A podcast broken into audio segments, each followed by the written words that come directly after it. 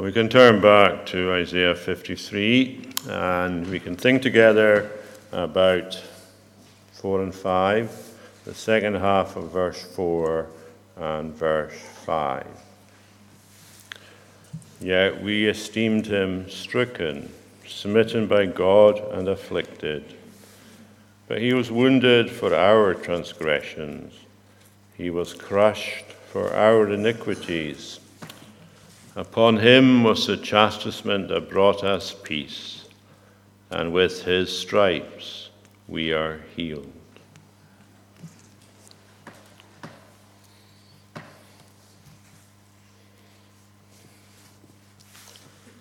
Isaiah 53 is a rather unusual chapter.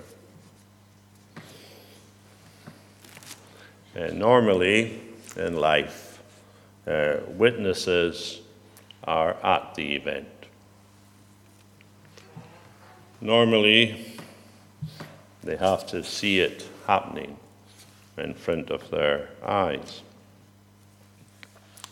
Occasionally, somebody can come along after the event and uh, see or notice something that is important. But for witnesses to live centuries before the event happens, that is rather astonishing. The witnesses, well, they speak about the life and the death of Jesus. And they speak about him as those who have closely looked at him. I mean, a lot of the people who were literally at the cross, they didn't do much more than glance at him. After all, crucifixions were quite common. And indeed, on that occasion, they had three to look at. But they just what they that passed by, as we're told, they just gave their comment and moved on. But here in Isaiah 53, the witnesses are, they've been looking at him for years. We've seen that in verses 2 and following. They saw his life, what he looked like, how he lived. And as they say there in verse 2, as they looked at him, they said, He has no form or majesty that we should look at him. In other words, he was so ordinary he didn't even get a second look. Mentioned it before, but it is interesting that God has put it in His Word that the only man in the Bible who has spoken as having no guile, he gave his estimate of what it was like to live in Nazareth. Nathanael from Cana Cana is six miles from Nazareth. Philip, after meeting Jesus, finds Nathanael and tells him, We have found the Messiah, Jesus of Nazareth. And Nathanael, who's been living near Nazareth for all of his life, turns round and says to Philip, Can anything good come from Nazareth? Nathanael, he liked to read the Bible or think about it because when he met, or when Jesus met him, uh, Jesus spoke to him about the passage that Nathanael was thinking about. All these angels going up and down Jacob's ladder. But anyway, when he heard that Jesus came from Nazareth, can't be possible. Nothing good comes from there. So even the, the spiritual didn't see him. And I think that's quite important to note. That even the devout in Israel didn't recognize Jesus unless they were given special information, like Simeon and Anna in the temple. But in the main, all those who are traveling to heaven in Israel at that time, none of them knew that their Savior lived in Nazareth.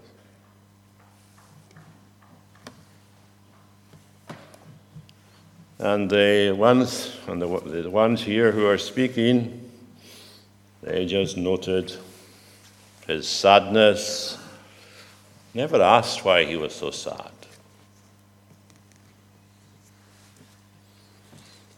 They just, he's like one from whom men hide their faces,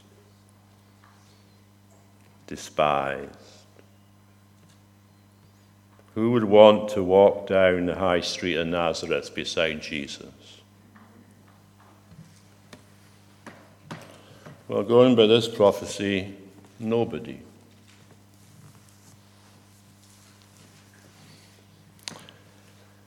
And yet, in verse 4, of course, we see there's a change change of perspective.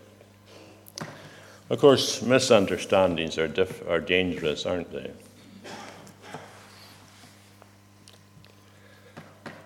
If I happen to be driving along a road towards a bend, and there's a man standing there waving at me,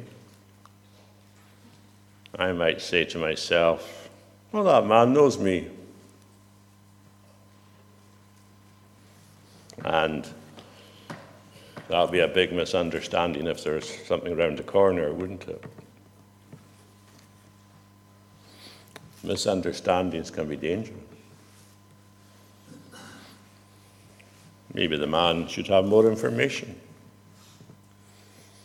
So maybe he should hold up a sign saying, Slow down. And I just come along and I say to myself, who does that man think he is telling me to slow down? And since everybody else seems to be thinking the same as they all speed towards the corner, misunderstandings can be dangerous, And uh, these people here, these speakers, they misunderstood who Jesus was.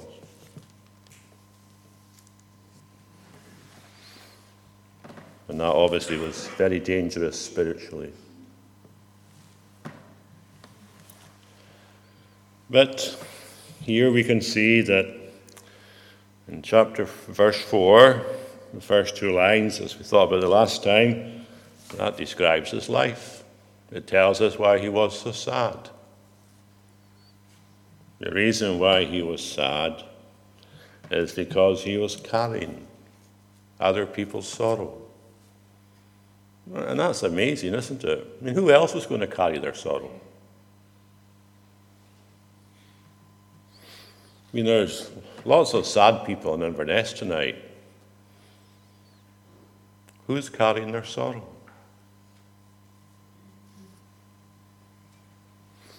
But there, Jesus, as Matthew tells us, when he was here on earth, he carried people's sorrows. He felt with them. He empathized. He saw their sadnesses. And it moved him to the heart. As we even see when he raised Lazarus from the dead. And we might have thought, well, his words to the sad people uh, should have been cheer up, I'm going to do something about it. But that wasn't what he did, was it? We're told twice there by John that he sighed. Sighed deeply. I mean, one of the words that used is used to describe his uh, sighing is the word that would normally be used of a horse snorting, which tells us that his sighing was very loud.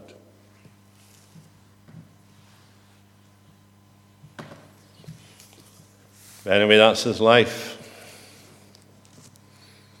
But there in the second half of verse 4, they move to his death. And they confess what their initial thoughts about his death were. They say that he, we esteemed him, and of course, the word esteem indicates there's been some kind of thinking about it. I mean, there's a connection between esteem and estimate, isn't there? So they looked at the suffering Christ and they came to a conclusion that he had been stricken, smitten of God, and afflicted. That was their initial thoughts. But they came to see they had a wrong view about his pain. Now we can see from the words that they use smitten, stricken, smitten by God, and afflicted that they recognized that his pain was terrible.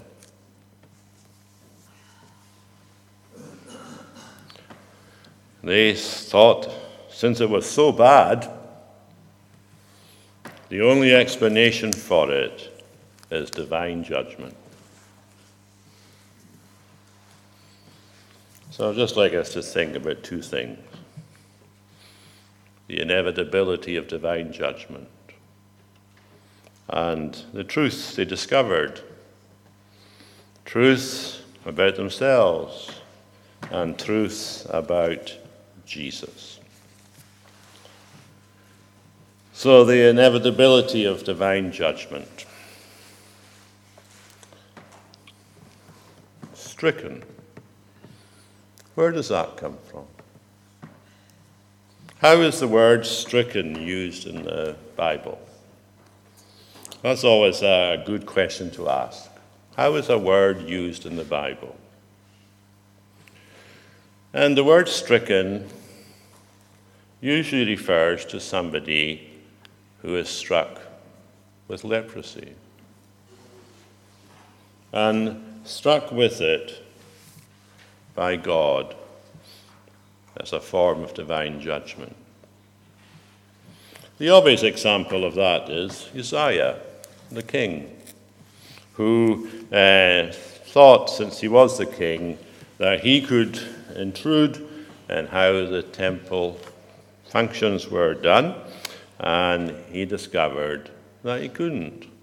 And we're told about him that he was stricken uh, with leprosy uh, from that day on. And it kind of became symbolic, a symbolic way of referring to, to divine judgment, to say that somebody was stricken. It didn't mean that every person who sadly had this disease was stricken in divine judgment, but it became a kind of picture of it. And of course, we can see its divine judgment because linked to the word stricken is the st- statement smitten by God.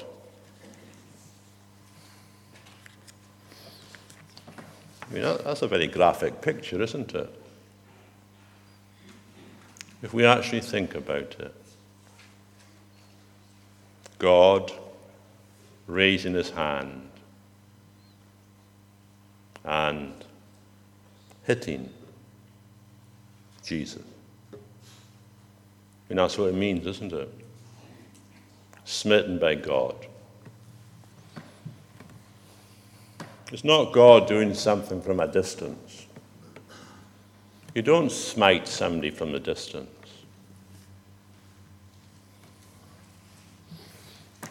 If somebody punches somebody, you can't say, I did that from a distance. It's a blow that's given at close quarters. And here, these observers, they say, this is what they're thinking, wrongly thinking, at least to begin with. They're thinking that God has hit him because he deserves it. And we can also see that the outcome of this smiting was that Jesus was afflicted. And of course, afflicted describes something that's ongoing. You don't get afflicted for a couple of seconds. You get afflicted for a period of time. And as they looked at Jesus on the cross, they just said to themselves, Yeah, God is judging him. And as the, the experience for Jesus got worse and worse, they just said, He's been afflicted. Why did they think that? Why did they think that God was judging Jesus on the cross? Well, at least two reasons can be given for that. One, they thought he was guilty of blasphemy. I mean, remember when he healed the, the man that tore the roof open to let down in front of him, and Jesus said to the man, You're healed, your sins are forgiven. And and then he said to them, in order to show that they had been forgiven, he healed him. The Jewish leaders who were in the room, their conclusion to this display of um, divine power was that Jesus was committing blasphemy. And of course, blasphemy in a Jewish world deserved punishment. They just looked at this man and his claim to forgive sin. Who can forgive sin but God only, is what they said. This man is pretending to be God. He's a blasphemer. And that accusation never left Jesus. Even when he's uh, on trial what does this blasphemer say? On top of that, they accused him of witchcraft. They said that he cast out demons by the power of Beelzebub. Nothing worse could be said to Jesus, could it? The Holy One,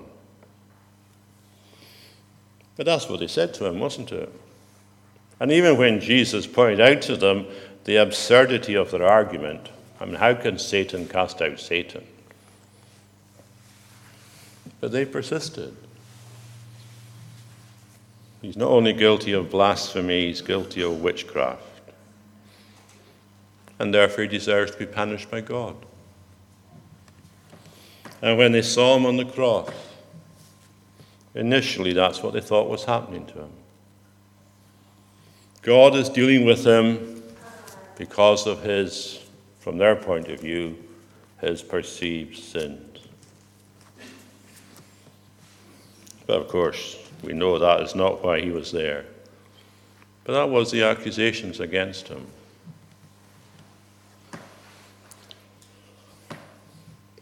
Even although they were wrong, we do see something in what they say, don't we? Something to note what they expected.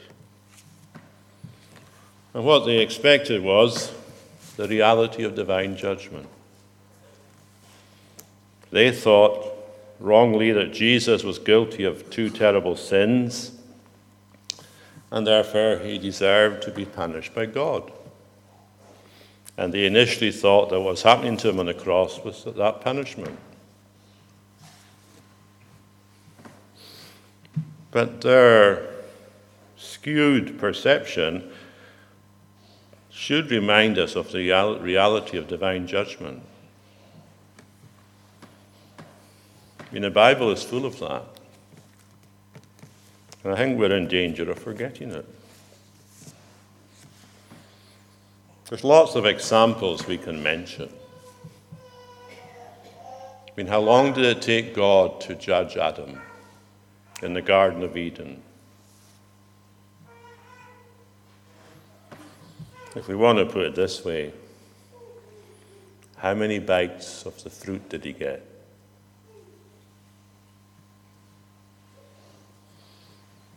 God has said to him, The day you eat of it, you'll die. And God kept his word. Judgment came, and it's never gone away. Death came into the world, physical death, although that didn't happen right away.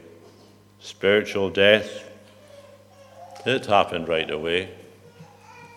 And eternal death, it started there and then. What, uh, what an evidence of the inevitability of divine judgment. Or take the parable about the rich man and Lazarus that Jesus taught. I mean, that rich man, he's guilty of sins of omission. He didn't do a thing to help Lazarus. But he's also guilty of the sins of commission, all the selfishness he showed. Where does Jesus say he ended up? He tells us, doesn't he, in hell? Then, of course, there's the cross itself. Not this distorted view that these people had of the cross, but our view of the cross.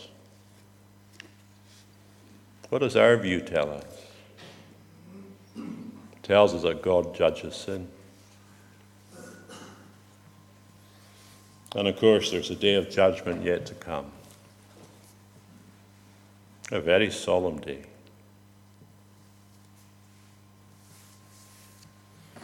Far more important than any day we've ever lived. Its inevitability. But then there's the truth they discovered, which is mentioned in verse 5. And in stating their truth there in verse 5, they have two names for sin. And they have four terms about the sufferings of Jesus. And they have two terms for the blessing that came their way. So it's quite a remarkable statement, verse 5.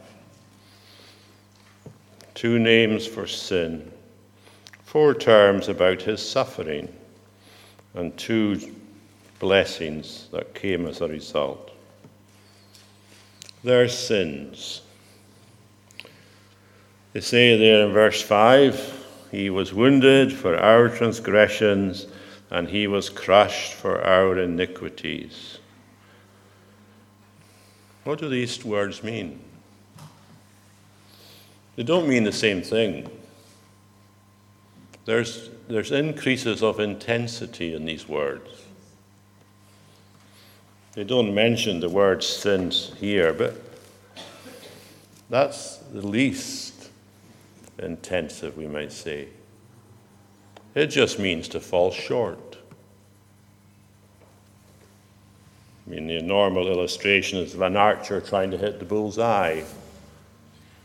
Doesn't matter, he misses by an inch or by a mile, he's missed it. And we can fall short of God's standard. And if we don't know what God's standard is, then it won't bother us that we've fallen short. But that's not the word that they use here. Because it's not as strong as the words they choose to use. Transgressions. That means to go against what's required. If a sign stands up, if a sign is in a field and says no entry, if we go into the field, that's a transgression. And of course, it all depends what the field is, doesn't it? But transgression means to just go beyond. It's to say to God, I'm in charge of my life and I can do what I want.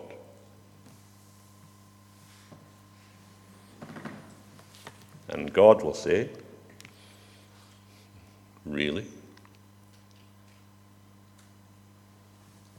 And He might let us do it, but the, account, the accountability will yet be brought into our experience.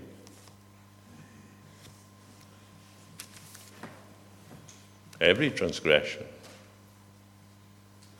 will be dealt with by God. And they're guilty of all their transgressions. They sense it. And then there's the word iniquity. And that's the strongest word of all.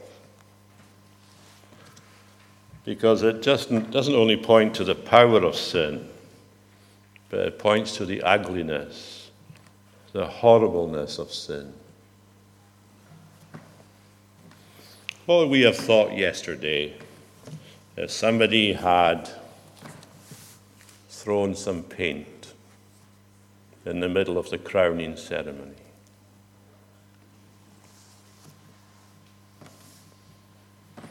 Well, every sin against God is worse than throwing a tin of paint. For here they are, and now they've got no wish to hide their sins. They say it quite freely. He was wounded for our transgressions, no longer his own transgressions.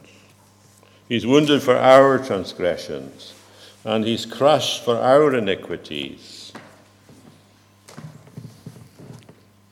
It's personal, corporate, we might say.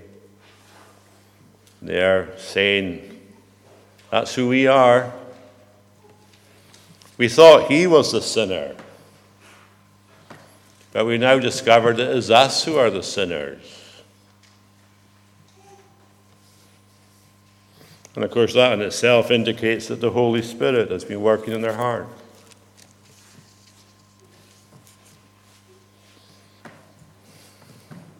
The Holy Spirit has done it. There's a hymn that says somewhere, A sinner is a sacred thing. The Holy Spirit has made him so. For somebody to actually realize it, that they are sinners, doesn't just mean that somewhere along a line I've fallen short here and there. It means that I've raised my fist against God. And if I had anything around me that I could throw in his face, I would throw it.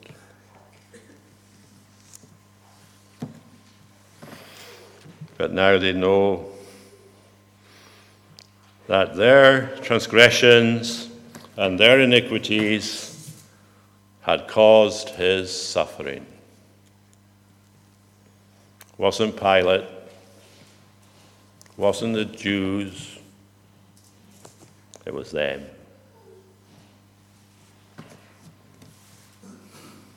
And as we think about their description of his death, the eyewitnesses before the event, They use four words to describe his experience.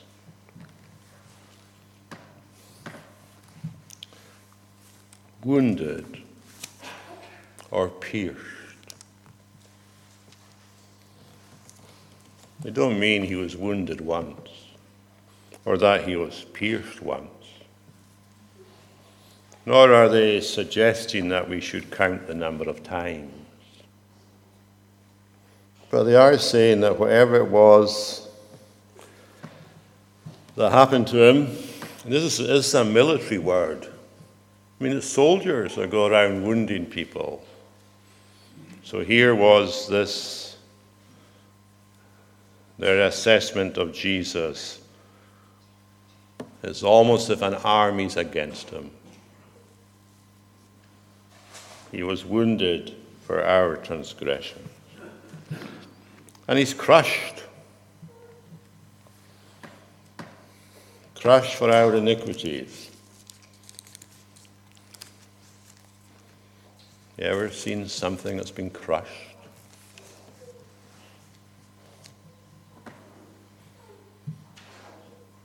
Perhaps you stood on an insect and looked at it after you've done so.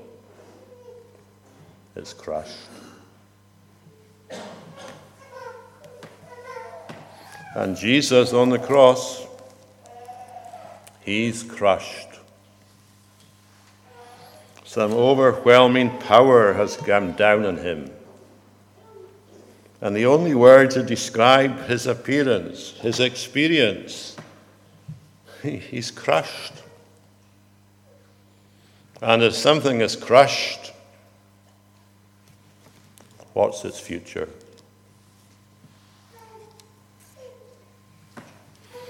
And we're also told that he was chastised. And of course, the chastisement they have here is not somebody waving their finger at somebody. The chastisement that's here is to be lashed, and to be lashed repeatedly without any sign of it coming to an end. Remember, they're witnesses. They're looking at the cross. They don't know it's going to cease before sunset on Passover day. They're just being depicted as looking at him suffering, and when's it going to end?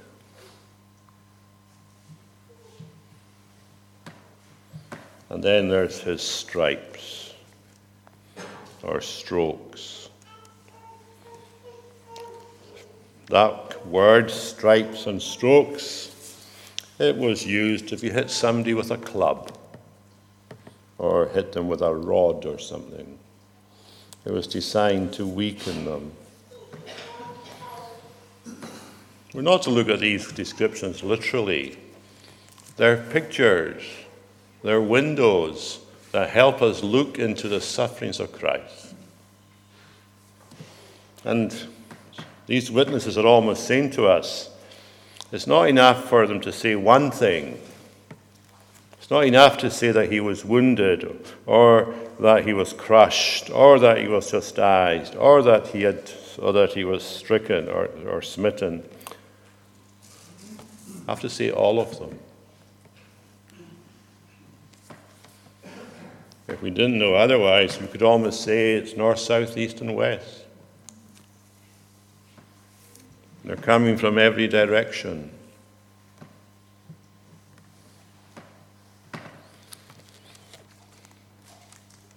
What happened to Jesus on the cross?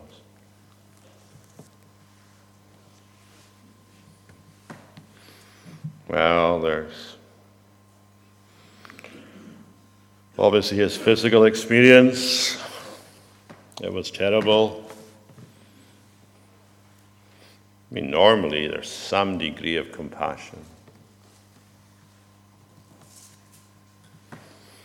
But for Jesus, not none.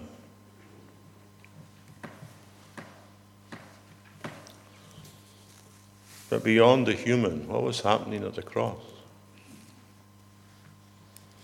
Beyond the soldiers who crucified him, what was taking place?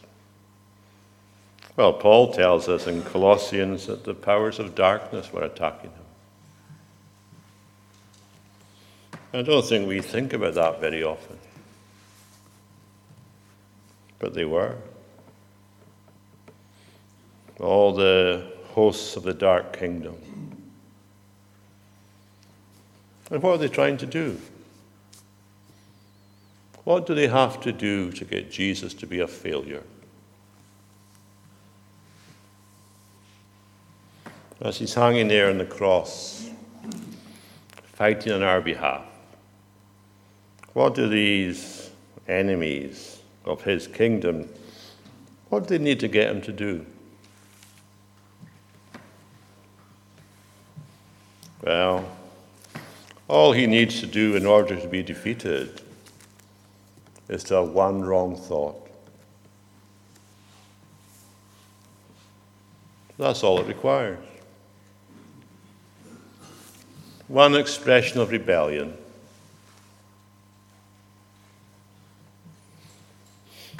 That's all it took Adam to fail, wasn't it?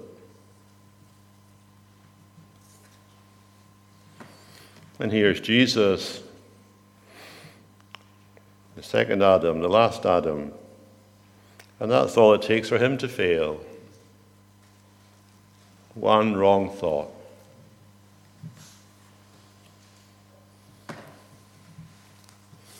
This isn't just a, an occasional suggestion. It's persistent. Behind the scenes, the battle is raging. That's not the worst thing about the cross. It was bad enough, but having these enemies attacking him. But there on the cross, and perhaps we'll see this next time, the wrath of God.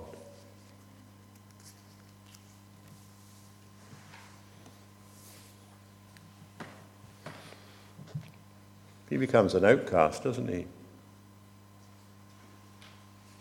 Why have you forsaken me? The only one that can ask that question is an outcast.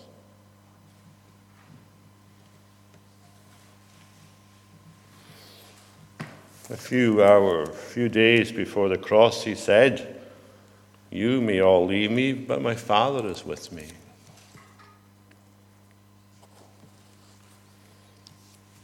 But that's not what he's saying now, is it? We sang these words. And I suppose the question comes to you and me is how did we sing them?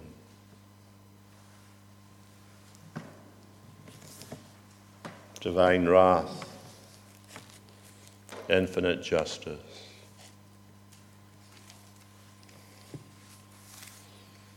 Whatever sin deserved, crammed into a few hours. And they see it. But that's not all that they see. Because we are told what the two blessings are. There in verse 5 Upon him was the chastisement that brought us peace.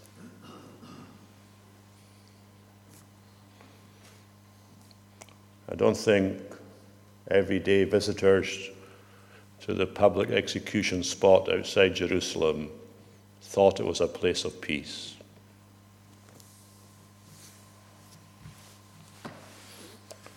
But they did. As they looked at the awful experience that he was going through, and look at the tents they have. As they are witnesses, it has brought us peace. Peace is one of the great gospel words, isn't it? It describes the start of the Christian life and it describes the progress of the Christian life and it describes the end of the Christian life. Peace with God. Being justified by faith, we have peace with God. All we have to do is trust in Him although it seems to be the hardest thing for people to do. The moment we trust in Jesus, we are at peace with God, justified. His perfect life that they thought was so worthless, reckoned to our account.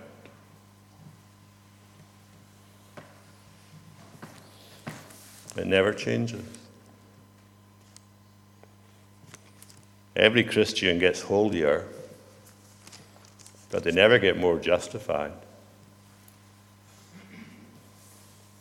And getting to heaven depends on our justification.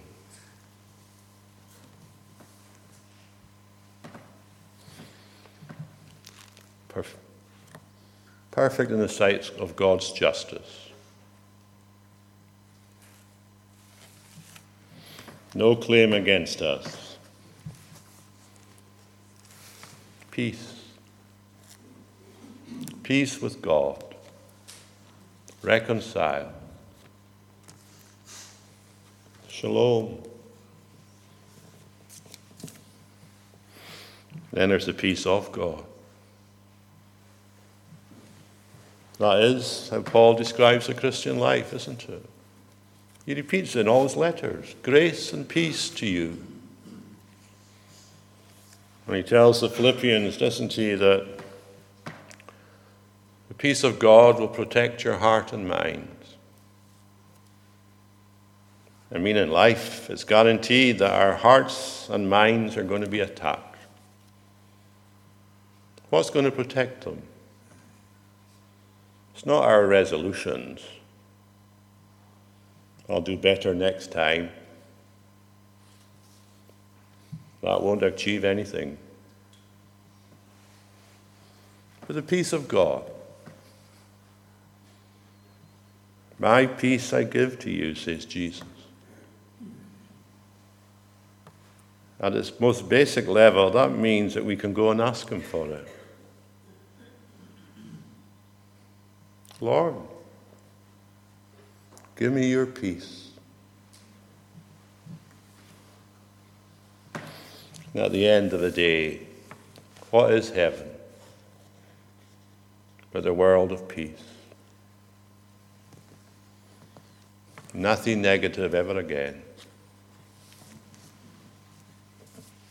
And they grasp it. It all depends on this man, this man who looks a real mess. But with his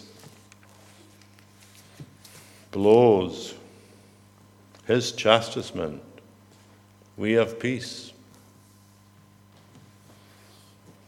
And if you want peace, you have to go to the cross.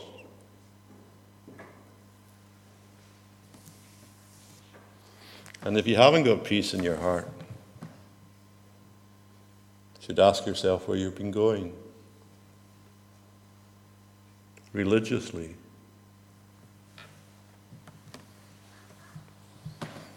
And then, with stripes we are healed, healing from the effects of sin. When someone believes in Jesus, Somebody who is spiritually dead becomes spiritually alive.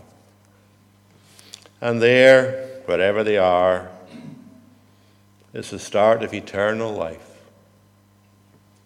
Eternal life doesn't begin when they take their last breath in this world and cross the river. Eternal life starts in this world. And there's a real sense in which Sanctification is the evidence of healing. I'm going to stop in a minute, but I read this statement by Spurgeon.